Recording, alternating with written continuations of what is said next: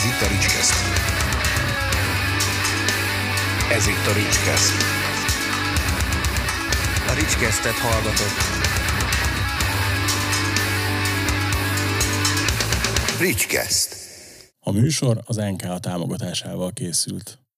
Sok szeretettel köszöntök mindenkit a Ricskeszt legújabb adásában, ahol a vendégem Vámos Zsolt, aki, ú, miben maradtunk a múltkor, hogy hogy, hogy, hogy fogalmaztuk meg az ország egyik legfoglalkoztatottabb? E, nem, nem, nem. Hát maradjunk annál inkább, hogy a, ahol lakom, egy bizonyos nevű utcába, abban az utcában én vagyok a leghíresebb gitáros.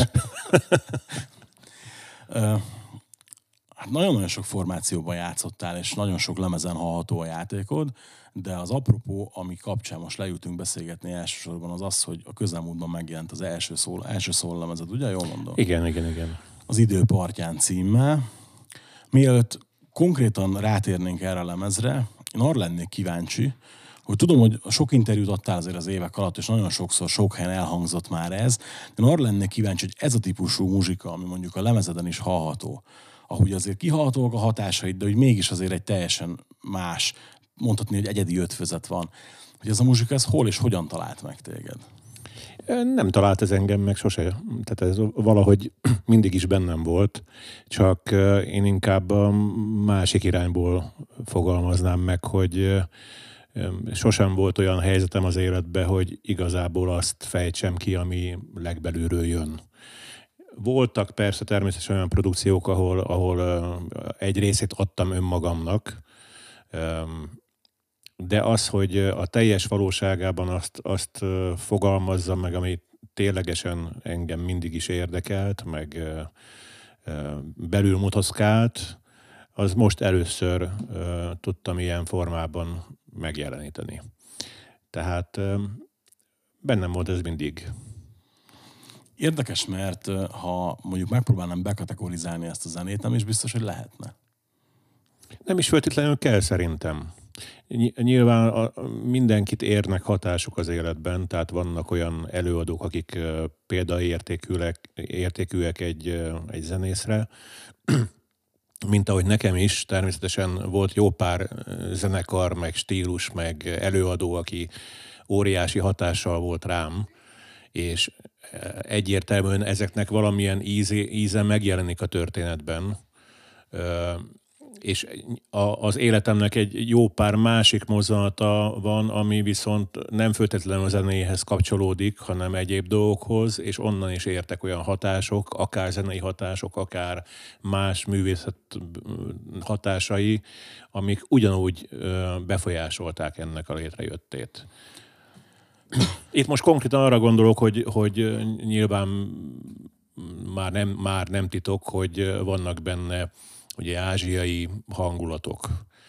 Én, én nekem az életemben egy ugyanolyan fontos része volt az ázsiai kultúra, mint a zene művelése. Tehát a, a kettő teljesen egymás mellett párhuzamosan működött mindig is az életemben, és az ugyanúgy hatással volt rám, mint mondjuk egy Gary Moore nevű gitáros fickó.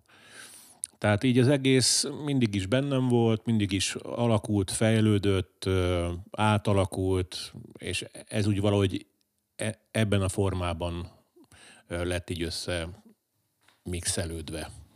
Amikor mondod, hogy ázsiai hangulatok is vannak benne, és ez mindig érdekelt téged, a zene érdekelt, az ottani kultúrák, az ottani filozófiák, vagy hogy kell ezt elképzelni?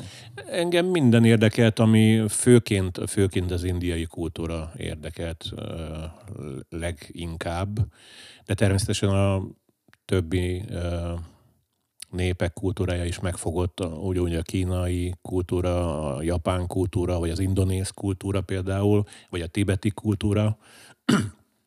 De mondjuk talán azt érdemes kiemelnem ebbe az egészbe, hogy én, én egészen 13-14 éves koromtól ázsiai harcművészetekkel is foglalkoztam a zene mellett.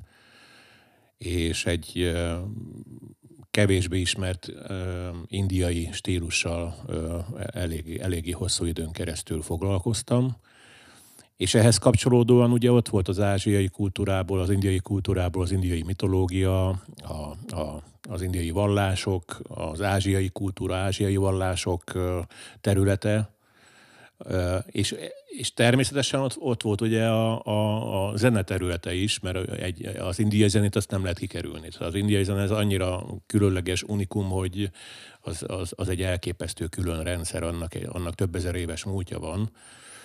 És az is hatással volt rám, meg természetesen az összes többi ázsiai népnek a zenéje is megfogott valamilyen vonatkozásában. Jártál is Ázsiában? Természetesen Indi- Indiában voltam. Talán azt mondhatnám, hogy körbejártam egész Indiát. Bár igen kemény volt az út, mert egy hónap volt annyi át rendelkezésünkre, és már ez eléggé régen volt, 20, 25 évvel ezelőtt. És akkor az életemnek egy nagyon meghatározó, nagyon, nagyon komoly része volt, hogy betekintést nyerhettem a valódi Indiába, tehát most lehet, hogy meg fogsz lepődni, vagy meg fognak lepődni a kedves hallgatók, hogy én például a Taj nem láttam. Hm. Mert nem az volt a célom, hogy turista helyeket felkeressek, illetve felkeressünk, hanem olyan helyekre szerettünk volna eljutni, az Indiának az igazi arcát szerettük volna látni, és azokat a vallásból, vallás szempontjából a legfontosabb helyeket, amiket Indiában a leg, legszentebb területeknek tartanak mai napig, és az volt a furcsa az egészben, hogy olyan helyekre eljuthattunk a társaimmal, akivel kint, kint voltam, ahova az ott élő indiai emberek nagy része egész életében nem jut el. És én, nekem sikerült. Tehát érdekes része volt ez a sorsnak, hogy ez megadatott. Mi volt a legmeghatározóbb hely, ahol jártál? Én nekem az elejétől a végéig mind meghatározó volt. Sorolhatnám itt napokig, hogy miket tapasztaltam, meg miket láttam. De ha úgy ki kéne emelnem például egy helyet, vagy egy területet, ahol, ahol azt szoktam mondani sokszor, hogy ahová honvágyam van. Tehát oda, oda érzek valami más. Tehát ahogy hazajöttem már, egy, egy-két nap múlva éreztem, hogy ott, ott, oda, oda honvágyam van, oda valahogy visszamennék. Ez, ez Dél-Indiában volt. Egy nagyon régi, nagyon ősi terület. Szomnatpurnak hívják azt a települést, ahol az egész út oda, meg az egész, ami, amit ott láttunk, tapasztaltunk, az olyan, olyan hatással volt rám, hogy azon túl, hogy mint utazóra is ö, nagy benyomást tett, de ott, ott, ott tényleg olyan otthonosan éreztem magam, hogy mind, mintha már, mintha már én lettem volna itt. És aztán ez később erre vonatkozólag derültek is ki dolgok, amit én teljes mértékig el tudok fogadni, mindenféle vakhit nélkül, meg ilyen agyi hülyeségek nélkül. Tehát talán ez a, ez, a, ez a rész volt számomra a legkomolyabb, és biztosan tudom, hogy oda, oda még fogok menni. Úgy nagyon jó hangzik egyébként, pont ezért kérdeztem erre rá, vagy ezért is érdekelt, mert biztos voltam benne, hogy, hogy lesz itt valami kicsit több is. Igen, de azért azt hozzá kell tennem, hogy amikor ennek a lemeznek a dalait elkezdtem csinálni, hát az már legalább 25 évvel ezelőtt elkezdtem ezeket csinálgatni. Tehát nyilván akkor akkor még egyrészt egy csomó tapasztalatom nem volt meg, meg egy csomó tudásom nem volt meg erről az egészről. Se a, az ázsiai dolgokról, se a, a zene kultúráról, se a, a, a, a zene szakmáról. Tehát nyilván azért az elmúlt 25 év az nekem folyamatos tapasztalat, meg tanulás volt de már én akkor egy ilyen emlékeim szerint valamikor a 90-es évek elején kezdtem el ezzel az anyaggal foglalkozni. Akkor értek ugye a, az indiai harcművészetek oldaláról olyan olyan valamik, nem tudom megfogalmazni, erre igazán jó szót nem lehet találni, olyan benyomások talán, hogy elkezdtem érdeklődni a, a, az indiai zene iránt, és hogy ezt, ezt ott ők hogy gondolkodnak, hogy, hogy lehetne ezt itt, itt Magyarországon megvalósítani az én kis szerény eszközeimmel. És abban az időben volt ez a tendencia, hogy születtek ilyen híres world music produkciók, és hát ugye tudjuk nagyon jól, például ott volt a híres Deep Forest album, meg zenekar, amiben ugye a magyar vonatkozása is ott, ott dolognak. Ugye, a, hogy hívták a hölgyet, aki énekelt? Népdalénekes Márta. Sebesnyi Márta. Sebesnyi Márta, igen, bocsánat.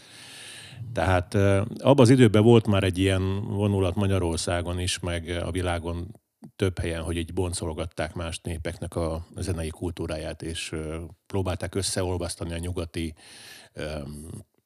elképzelésekkel, megvalósításokkal.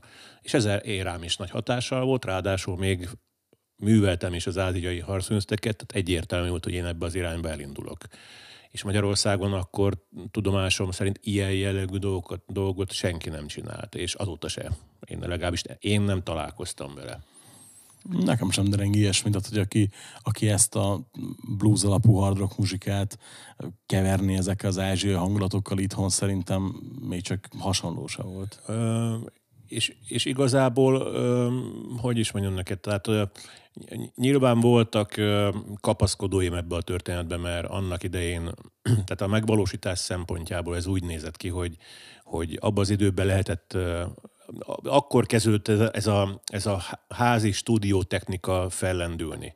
Tehát a 90-es évek elején jöttek már olyan lehetőségek, műszaki berendezésekkel, hogy ma az ember otthon is tudott olyan munkákat elvégezni, amihez egyébként mindig csak stúdióban volt lehetőség. És akkor emlékszem, hogy akkor kerültek forgalomba például ilyen ázsiai minták, ilyen sampler, sampler mintáknak, uh-huh. sampling mintáknak hívták ezt abban az időben, és e, ezek az ázsiai, meg, rendesen hivatalosan megvásárolható ázsiai minták voltak, amiket az egész világon mindenki ezeket használta. Tehát nagyon érdekes, hogy például az éllemezem is van egy olyan ázsiai bácsika énekel, az egyik dal kellős közepén, csak egy ilyen nyúlfaroknyi rész van, ami, ami nem pont ugyanez, de ugyanez a bácsika egy másik néhány sort, például az Aldi Maolának az egyik lemezén is ö, ott van. Tehát ezek annyira köztudatban voltak ezek a ázsiai, meg, meg etnik, etnikális, etnikumból származó ö, zenei sampler, sampling CD-k, hogy ezt a világon mindenhol kezdték használni. És akkor nyilván ez rám is hatással volt, hogy hát itt a modern technika, már végre én is tudok olyan dolgokat csinálni, ami eddig elképzelhetetlen volt, és akkor kezembe kerül egy ilyen, ráadásul ez életem egyik legfontosabb része, az ázsiai kultúra, akkor már elindult bennem ez az egész folyamat, és a, a, a lemezemnek a törzs anyaga, tehát a legnagyobb része, az alapgondolatai, motivumai, azok, azok onnan származnak.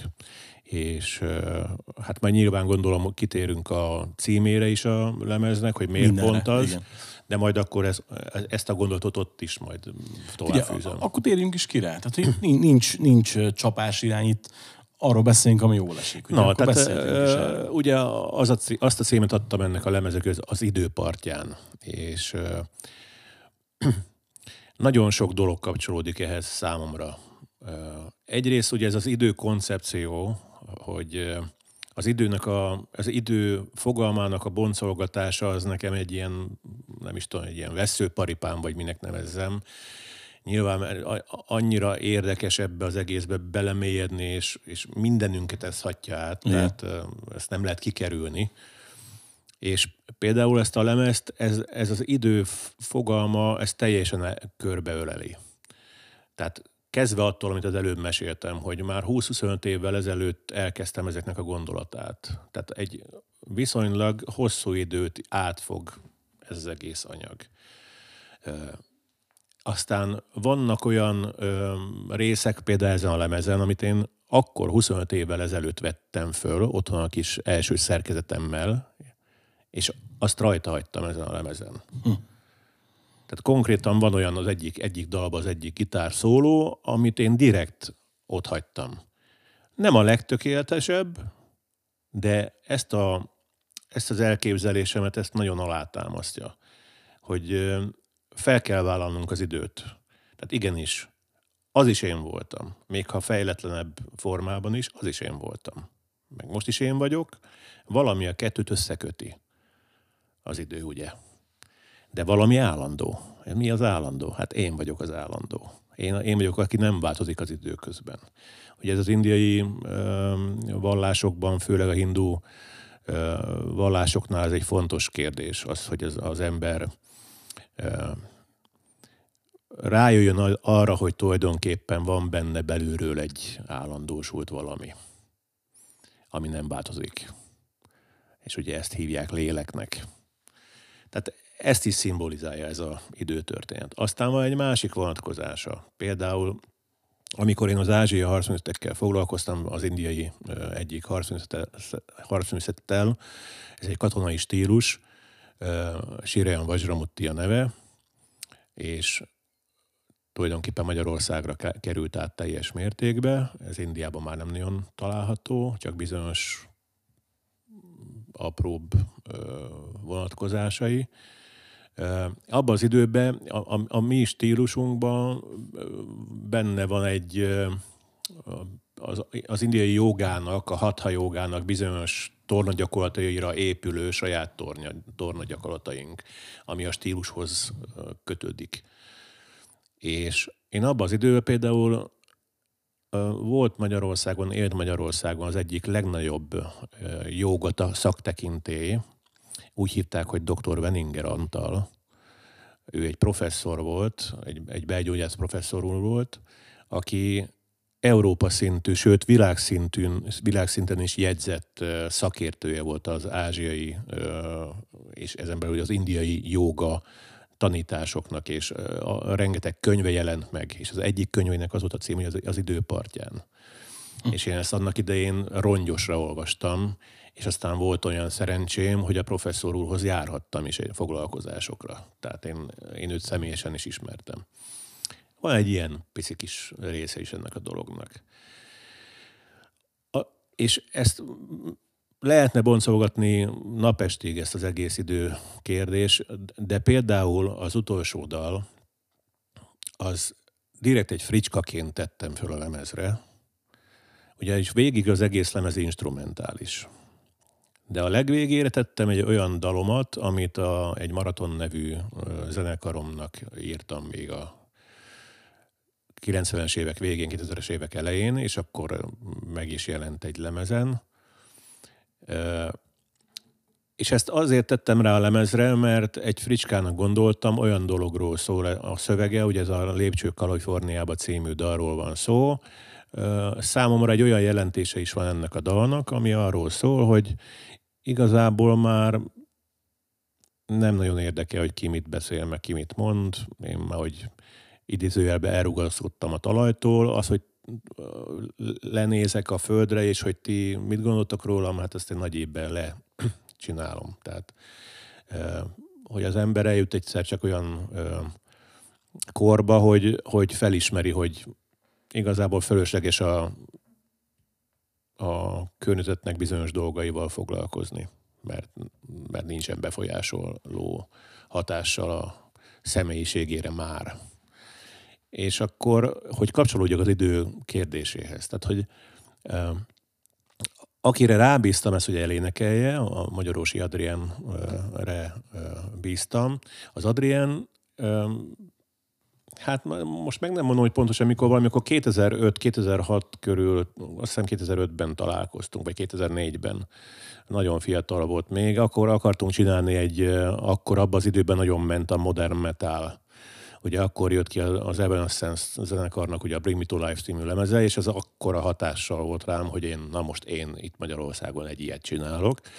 És ezt tényleg komolyan gondoltam, mert ne, nem viccelek, beletettem legalább két évet abba, hogy tökéletesen analizáltam, hogy mitől olyan az az olyan. Tehát, hogy a, például az, az Evanescence zenekarnak a zenéje az mitől olyan. Mi, milyen módszerekkel, milyen életérzés, milyen attitűd van benne, hogy van hangszerelve, hogy van technikailag megoldva.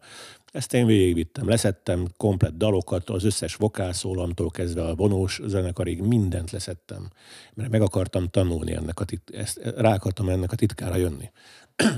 És akkor az Adrien, akkor, akkor ő, ő volt az, akivel gondoltam, hogy akkor megcsináljuk ezt a zenekart. De aztán, hogy mindig jött valami történet, hogy mégse lett belőle semmi. Ugye ez nem volt egy egyszerű feladat annak idején. De mindig ott maradt nekem, hogy, hogy az Adriennel hogy olyan beteljesületlen dolog volt. Tehát, hogy, és közben ő egy fantasztikus énekes lett. Tehát ő egy, egy nagyon jó, tehát egy hihetetlen jó, jó, jó a, hogy is mondjam neked, a, a szakmához jól értő, és ugyanakkor jól előadó, lélekkel előadó énekes lett, és akkor, na akkor, ha már fricska, akkor legyen fricska, akkor Adrien énekelj el, és akkor elvarunk egy szállat az idők partján. Megérkeztünk az idő partján, végre egy produkcióba benne vagyunk együtt. Tehát ez is benne volt, de természetesen az időpartján ö, ö, címnek azért vannak sokkal mélyebb, számomra mélyebb értelmezései. Ugye az idő, időpartján ugye ez sok mindent szimbolizálhat, mint hogy egy-két cikkben már le is írtam, hogy szimbolizálhatja az életünknek a kezdetét, de a végét is. Vagy például, mikor gyermekünk születik. Vagy, vagy, vagy amikor valami nagy sorscsapár és, csapás ér minket. De szimbolizálhatja azt is. Tehát mindig vannak, minden ember életében vannak olyan mérföldkövek, nevezük így, amire azt lehet mondani, hogy na, most elhagytam azt az időpartjánt, vagy megérkeztem az időpartjára. Például, mikor az ember elveszti a hitét. Akár a vallását is elveszti, de akár csak, csak simán csak azt, amit hitnek hívunk. Az is lehet egy időpartja. És az, azután sok-sok-sok éven keresztül, vagy hosszú éven, vagy, vagy talán so, sose fog bekövetkezni, hogy a következő partot eléri. Tehát erre ezer és ezer dolgot rá lehet húzni, de aki meghallgatja a lemezemet, az majd érzi, hogy ezek a gondolatok vannak benne. Tehát valahogy a, az egésznek az attitűdje, meg a hangulata, az, az ezeket a gondolatokat erősíti, szerintem. Legalábbis bennem ezt erősíti. Az eredetileg is tervés koncepció volt, hogy ne legyen rajta vokális szerzemény, csak ez az egy? Hát igen, koncepció volt az, hogy instrumentális lemezem legyen, ami igazából mégsem nevezhető teljesen instrumentálisnak, mert azért ott vannak azok az indiai énekes részek, ahol az említett régen, amit mintákat lehetett beszerezni, azokat használtam föl, tehát igazából vannak ott éneklések, mert az egyik dalban, a Goa hullámai című dalban egy indiai hölgy énekel, igazából nincs szövege, csak egy ilyen indiai stílusban bizonyos, bizonyos technikával énekel, vagy ott van a másik, az, a, az Om Namo Bhagavate című dal, abba például egy indiai fickó ezt a imádságot énekli. Ez egy konkrét imádság, ez egy nagyon fontos imádság Indiában. Tehát igazából úgy, úgy százszázalékosan nem lehet kijelenteni, hogy ez egy instrumentális lemez, afelé mutat, de, de azért nekem inkább az volt a lényege, nem is az volt a szándékom, hogy én most instrumentálisat vagy nem instrumentálisat csináljak, hanem hogy öm, hangulatokat. Tehát én nekem a hangulat a lényeg, hogy hangulatok jöjjenek, hogy semmivel se összehasonlítható belső világ, hangulatok jöjjenek elő. És, és, és ez volt a vezérelv, és ezért lett olyan a lemez, hogy én nem gitárhíró lemezt csináltam. Azt nem akartam Nem akartam beállni a sorba, hogy most akkor mutassuk már meg, hogy, hogy micsoda flickflakokat tudok a gitáron csinálni. Meg már nagyon sok gitáros van, aki jóval többet tud. Én nem akarok senkivel se versenyezni, hogy most a hangszer milyen, meg mit lehet rajta csinálni. Tehát, meg az nem is én vagyok. És azért mondom, ez, ez inkább egy ilyen hangulatkavalkád lett szerintem ez a lemez, amiben dominál inkább az instrumentális megvalósítás, de azért fellelhetők benne emberi hangok is. Amikor te zenét hallgatsz, akkor is inkább a hangulat a fontosabb, vagy mondjuk azért ugyanannyira fontos számodra a technika is? Kizárólag a hangulat a fontos nekem, amikor én zenét hallgatok. Nem, technika sose volt fontos nekem.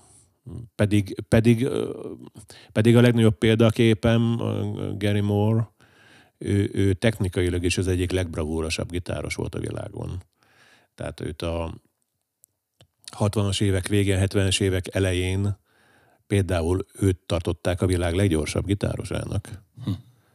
És ö, olyan hatása volt a, a világ zenéjére, amit nagyon sokan nem is tudnak, hogy például a heavy metal zenének, a heavy metal stílusnak, ő volt az egyik megalapítója a Black Sabbath mellett. Ma ugye a Black Sabbathról szokták mondani, hogy a, a heavy Igen. metal stílus az a Black Sabbath-tól ered. Is. Meg kell hallgatni például a Gerimónak a, a korai uh, lemezeit, kőkemény metálok vannak, olyan riffek, amik előtte soha nem voltak sehol. Tehát voltak rám hatással olyan gitárosok, akiknek egyébként óriási technikája volt. Hát például Ingvi Malmsteen is. A, őt se lehet kikerülni, hát a világ egyik legnagyobb technikás gitárosa. De, de ott is ne, nekem az Ingvinek is a munkásságába is a, a hangulat fogott meg. Én valami olyat éreztem rajta, olyan dallamvilágot, a dallam a lényeg, a melódia. Olyan melódia, olyan dallamvilág van, ami, ami a legfontosabb. Hogy aztán a megvalósításban, hogy, hogy tekerik össze, az már az ő dolguk. Engem az sose érdekelt. Talán ezt ennyit tudnék a kérdésedre mondani.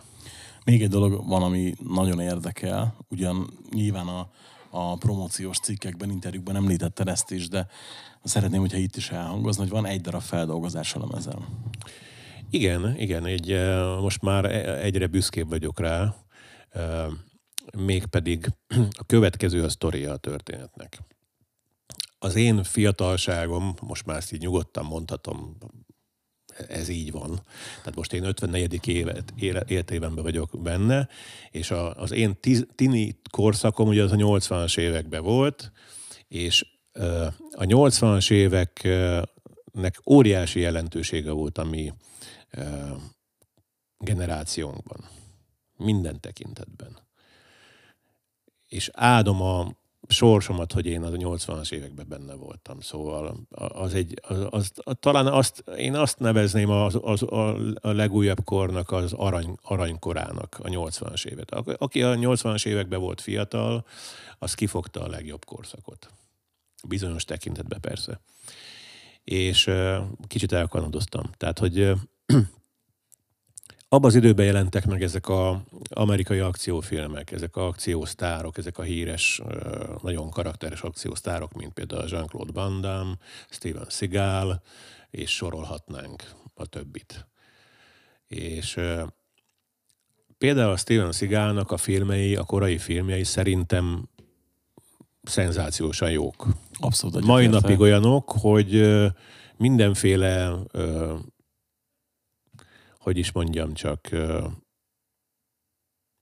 ortúrás nélkül kellemesen végig lehet nézni, és ki lehet kapcsolódni, és tényleg abban még voltak olyan dolgok is, amik mondani valók, amik mondtak valami erkölcsi, valami etikai dolgot. És a megvalósítása is zseniális volt abban az időben, ahhoz a technikához képest. És akkor Steven Seagalnak volt az egyik leghíresebb filmje, az Ölve vagy Halva. Magyarországon Ölve vagy Halva címen ment ugye a főszereplő Mason Storm, aki, akinek le, meggyilkolják az egész családját, és akkor ő 7 évig kómában van, aztán utána felébred, és mindenkit megöl. Na, ez volt a cselekmény. És ennek volt egy főcím zenéje, ami ugye engem, mint 14-15 éves, 16 éves fiatalt nagyon megfogott. Akkor kezdtem ugye a zenével is foglalkozni. És a, ennek a főcímzenéje, ez, ez olyan szinten hatással volt rám, hogy akárhányszor néztem meg ezt a filmet, mindig, mindig olyan különös érzések voltak, és, és maga a melódia része is olyan, hogy ne, nem sose tudtam kiverni fejembe, és akkor mindig terveztem, hogy egyszer én ezt valahogy meg fogom csinálni. Ezt én valahogy meg fogom csinálni. És akkor most eljött a pillanat, itt a lemezem, és a egyik dal, a a CD-n Seven Year Storm címen van, és az történt, hogy ugye, mivel ez egy, ez egy más szerzeménye, egy feldolgozás, hogy nekem az engedélyeket meg kellett kérnem ehhez. Tehát azt nem lehet csak úgy fölpakolni egy lemezre, Igen. és megjelenthetni kereskedelmi forgalomba, ahhoz engedélyek is kellenek. És akkor én utána jártam, egy nagyon kedves barátom, aki perfekt uh, angol, hát gyakorlatilag anyanyelvi szinten beszéli a amerikai angolt például.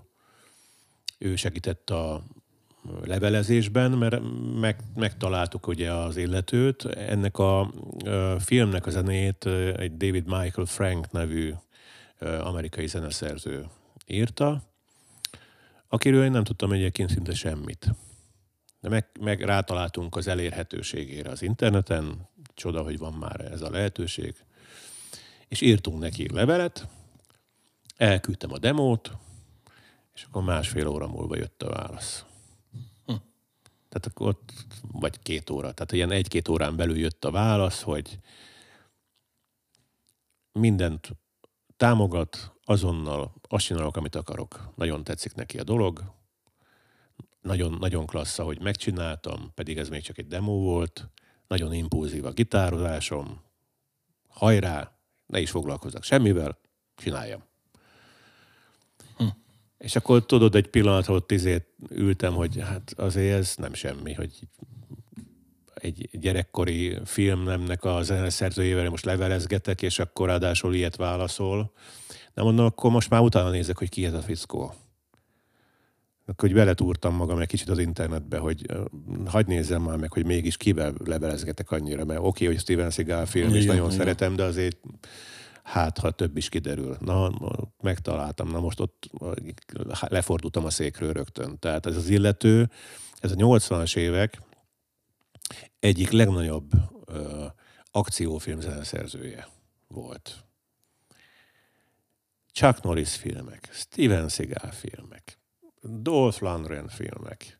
Nem is tudtam. Tehát a, mi volt az a Dolph Lundgren, amiben még a Bruce Lee-nek a fia is szerepelt? A... Leszámolás kis Tókióban. Leszámolás kis Tókióban, annak is ő, ő szerezte a zenét. Hoppá. Valamelyik nap adták a Chuck Norrisnak a Csend Kódja című filmjét, amit én gyanútlanul bekapcsoltam otthon, nem mondom, megnézem, most erre el fogok aludni. És rögtön a főcímnél Hát mondom, atya is, tehát ez a, ez a Davidnek a zenéje, felismertem rögtön a stílusát. Nézem, ott, a, ott van a stáblistában, hogy David Frank. Na, mondom, ja, jó van akkor. De például ő, ő, írta valamelyik kalambónak is a zenét, olyan, olyan emberekkel dolgozott, hogy, hogy néztem ilyen fotókat, és így, így csúsztam le a székről, hogy azt a minden, Jack Lemontól kezdve a mit tudom én kikkel, hihetetlen munkássága van. Hm. Tehát elképesztő figurával ö, hozott össze a sors. Nem is tudtam, nem is gondoltam volna. És ö, ez az ember írta nekem vissza azt, hogy nagyon tetszik, és hogy hajrá, és mindenképpen is várja a kész anyagot. Amit most én természetesen, ahogy ezt, ja, és akkor ott a levelezésbe kérte azt, azt, azt írta, hogy, hogy majd küldje majd neki a felvételt. Hát mondom, természetesen elküldöm, hogy ne küldeni, persze elküldöm nagyon szívesen, meg egy lemez is szeretnék majd küldeni mindenképp az egészből. Rendben van, oké, okay, köszöni, de ő, ő konkrétan azt a stúdió fájt kéri szépen, tehát a stúdió minőségű WAV fájt kéri. Hát mondom, ez mit akar? Hát mondom, valamit akar ezzel a fájlal ott kint Amerikában, meg akarja valami életmű lemezen jelentetni, vagy valami ilyesmi. Ilyenek jutottak az eszembe. Persze. De aztán lehet, hogy csak azért kérte, hogy a lehető legjobb minőségben hall- hallgassa meg. Ez is elkérte. Lehet, hogy semmi szándéka nincsen. És akkor most átküldtem neki a fájt a múlt héten, nagyon megköszönte, nagyon, nagyon írta, hogy nagyon, meg, nagyon megtisztelő számára, hogy ennyi év után is egy világnak egy másik pontján ennyire szeretik az ő munkáit, és akkor mondtam neki, hogy akkor küldöm a lemezt is, azt éppen tegnap előtt adtam föl, és hát kicsit szerénytelen voltam, mert megírtam neki azt is, hogy, hogy természetesen állok a rendelkezésére bármikor. Tehát, hogyha olyanja van, nyugodtan szóljon, én neki gitározok bármit. Hát figyelj, hát most nem mész. Sose lehet tudni. Ha, így van, persze. Hát, hát ezt...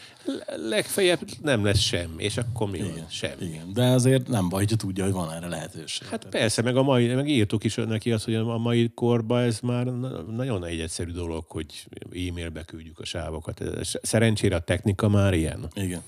Hogy egyébként vicces a dolog, így belegondoltam sokszor, mikor csináltam a lemezemet, hogy, hogy ezt én tudom, hogy ezt én kimerem jelenteni, hogy ma az otthoni házi kis rendszeremen jobb felvételt tudok csinálni, mint a 90-es évek elején Magyarország legdrágább stúdiójában.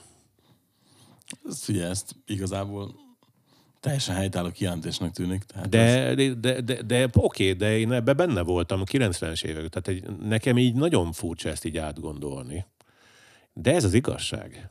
Tehát olyan szintre jutott a technológia, hogy szerencsére, hogyha valaki ízléssel meg észsel bánik a technikával, akkor ez egy nagyon-nagyon jó dolog.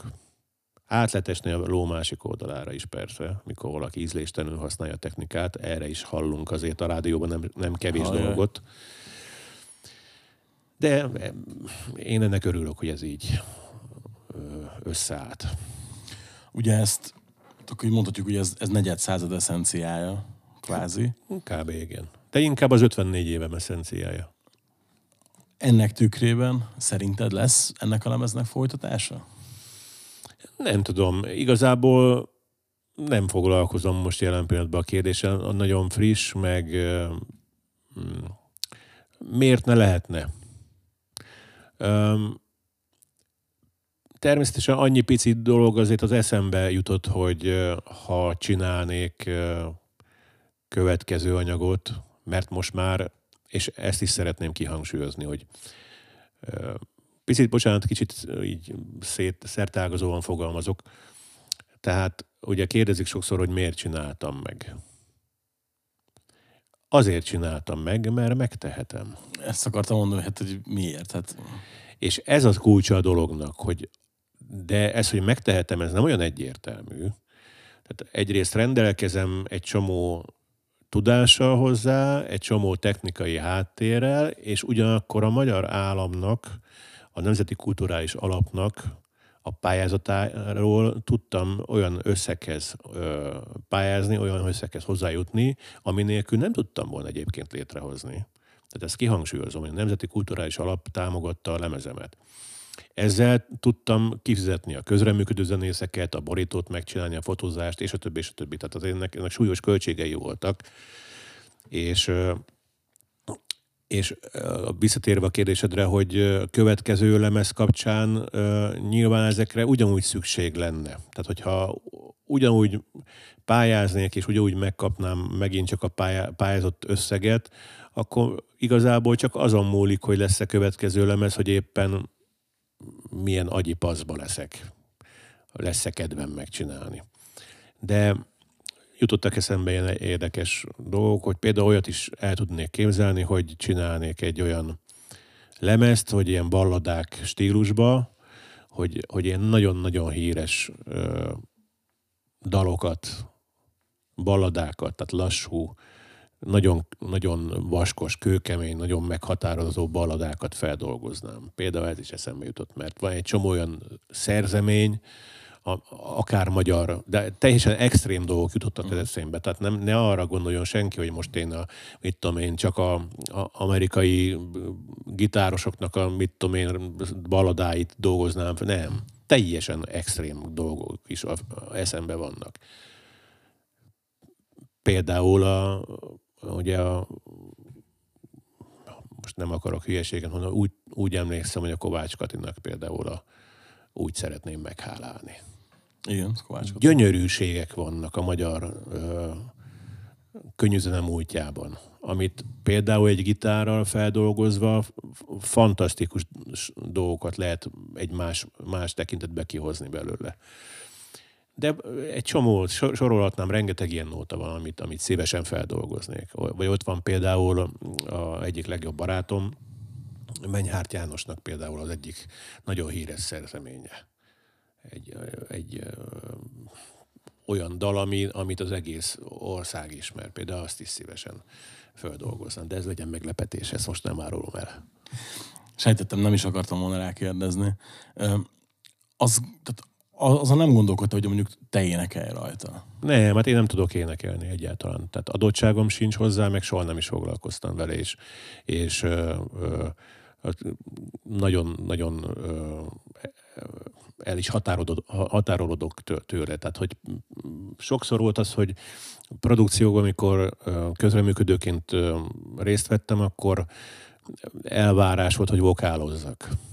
És akkor mindig így húztam a számat, hogy jaj, jaj, hát na, sok közöm nekem ahhoz nincsen. De nyilván bizonyos dolgokat én is meg tudok oldani, de nincs ilyen szándékom. Isten mentse meg a hallgatókat. Fi, azért nagyon-nagyon sok lemezen játszott, tehát ugye nagyon hosszú a pályafutásod. Melyik volt az a lemez ezek közül, amire azt mondod a mai napig, hogy igen, ez olyan, amilyennek te elképzelted, és mondjuk, hogyha nem is olyan, amilyennek elképzelted, de a mai napig szereted maradéktalanul.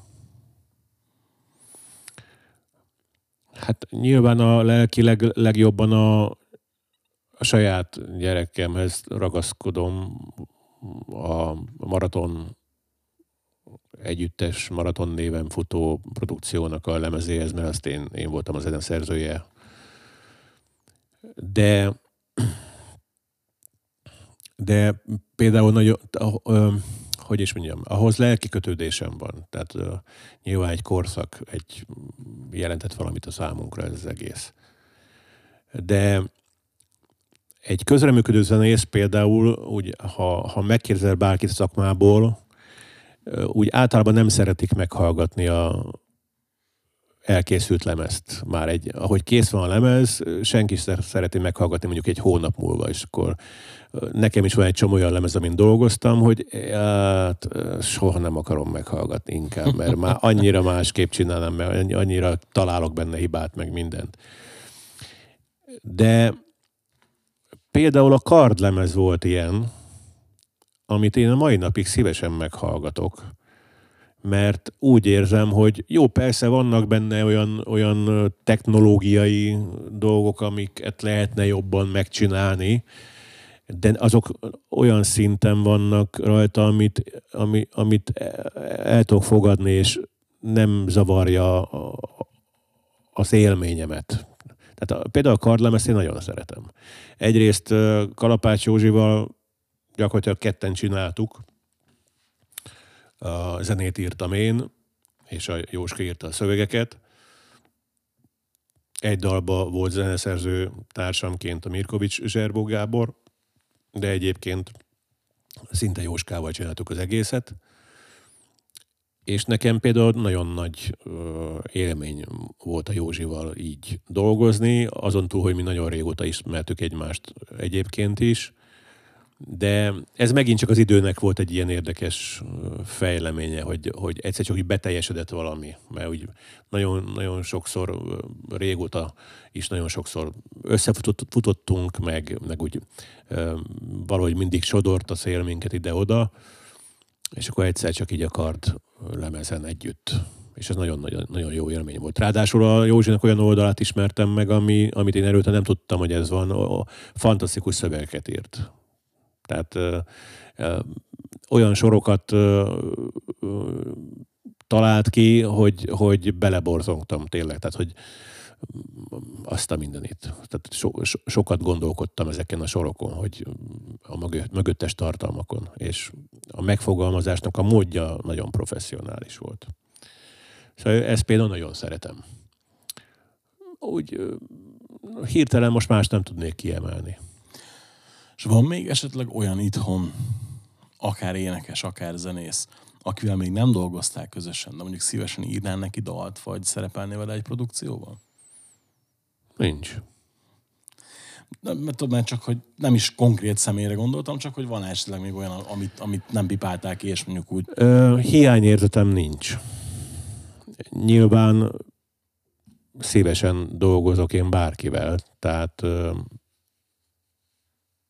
biztos lenne olyan előadó, meg olyan produkció, amiben jó lenne benne lenni. De úgy igazából hiányérzetem nem nagyon van. Tehát főleg az, hogy most ide, ide jutottam, hogy a saját uh, arcképemet is meg tudtam jeleníteni, most meg aztán főleg nincs hiányérzetem. Talán azt hiszem, hogy megtapasztaltam annyi előadónak az oldalát, meg annyi közeknek az oldalát, annyi, annyiféle szituációban benne voltam, annyiféle megvalósításban, hogy, hogy ne, tényleg nem maradt semmi. És hihetetlen, hihetetlen ö, óriásokat volt szerencsém dolgozni. Szőrényi Leventével például. Ugye a, ezt talán nem sokan tudják, hogy, a, hogy az István király, a leghíresebb ugye az István király darab, ennek van egy másik két része, ugye a Attila, Attila és a Veled Uram ezeket én gitároztam. Hoppa. És én nekem volt szerencsém együtt dolgozni a Leventével. Például ő az egyik ilyen óriás, aki, aki nekem nagyon nagy megtisztelő a dolog, hogy ez, én ezt meg, megtehettem. Vagy itt a legutolsó időben ugye Isten nyugosztalja, Kóbor János. Igen. Tehát ugye... Már ötszörös platina testamentumot te gitároztad fel, ugye? Igen, én gitároztam fel a, a testamentumot, de igazából nem csak gitároztam. Tehát ugye ez se nagyon van így közhírétéve, hogy a Mekivel tulajdonképpen hárman voltunk ebben a testamentum anyagban benne, ha most így ezt így szabad kikotyogni. Ugye a oroszlán része természetesen a Mekié volt, a Kóbor Jánosé. De bedolgozott például a Csordás Levente is, aki ugye a Omega zenekarban vokálosként dolgozott hosszú éveken keresztül. A Levente is ö, vokálozik a lemezen, illetve van, vannak olyan dalok, amiben ő is részt vett, mint zeneszerző. És nekem is, van olyan, nekem is van rajta dalom például a Testamentum lemezen. Az egy, egyik szerzemény az az én szerzeményem. És ezen túl a Mekivel mi rengeteget konzultáltunk, tehát hangszerelésbe is részt vettem. Egy csomó olyan dolgot valósítottam meg, ami a lemezen rajta van, amit nem is tudják az emberek, hogy azt én csináltam. Mindenféle elektronikai, elektronikus zenei részek hangszerelések. Tehát nagyon, nagyon komolyan benne voltam. Egy jó egy éven keresztül dolgoztam a, a Mekivel, az Omega Testamentumon, és ez is nagyon nagy része lett az életemnek, hogy, hogy én nem voltam sose omegás egyébként, de de ugyanúgy nekem ők, ők legendák voltak, és azok is maradnak.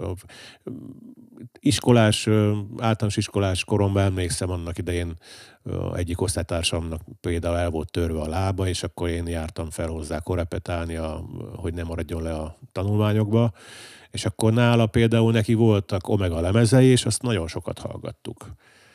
Tehát uh, ilyen tekintetben én is hallgattam Omegát, meg, meg tulajdonképpen szerettem is, csak igazából nem voltam Omegás. De a sors az így megoldotta az idő, az megint csak a partra sodolt minket.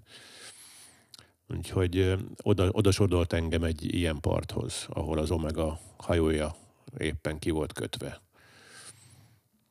Egyetlen rövid kérdés van már csak a végére. Várható-e ennek a lemeznek esetleg lemezbemutató? Igen, mindenképpen szeretném. Nem egyszerű a megvalósítás, mivel sokan közreműködtek a lemezen, azért azt hagyj emeljen már ki, hogy azért olyan, olyan muzsikusok barátaim olyanok közreműködnek a lemezen, akikkel egyrészt jó pár zenekarban, jó pár lemezen, jó pár szituációban együtt húztuk az igát. Másrésztben vannak olyan zenész kollégák rajta, akikben még túl sokat nem is dolgoztunk. És, és, és az ország leg, legkiválóbb muzsikusai közül valók. és, és nagyon köszönöm nekik a, a, az egészben való részvételüket. Most nem sorolom fel a neveket, mert egyrészt hosszú a lista, másrészt meg tessék megnézni a borítót, és akkor azon minden ott van.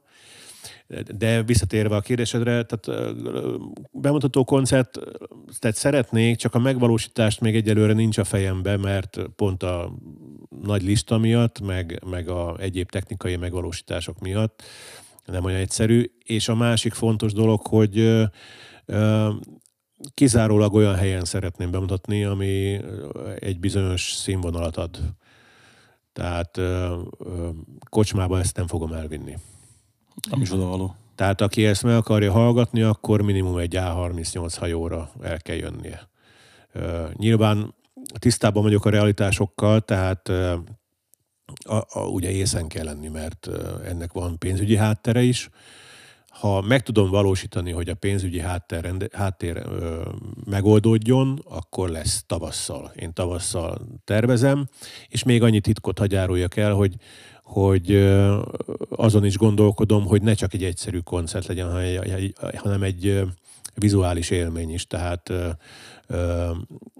vannak ilyen elképzelések a fejembe, hogy ilyen kivetítőkön bizonyos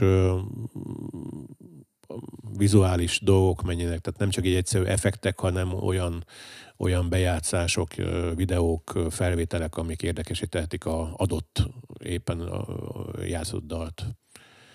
Tehát tavaszra tervezem, aztán majd a Jóisten eldönti, hogy, hogy meg lesz-e hozzá minden feltétel. Zsolt, nagyon szépen köszönöm, hogy eljöttél, és megosztottad ezeket velem meg a hallgatókkal. Remélem, hogy ez a lemez be fogja váltani a hozzáfűzött reményeidet, mert szerintem túlzás nélkül megérdemli a figyelmet. Köszönöm szépen. A hallgatóknak pedig köszönöm szépen, hogy meghallgattak minket. A leírásban ott, lesz a, ott lesznek a linkek, ahol meg tudjátok hallgatni, illetve rendelni Zsolt lemezét. És tartsatok velünk a jövő héten is. Köszönjük szépen, hogy itt voltatok még egyszer. Sziasztok! Sziasztok!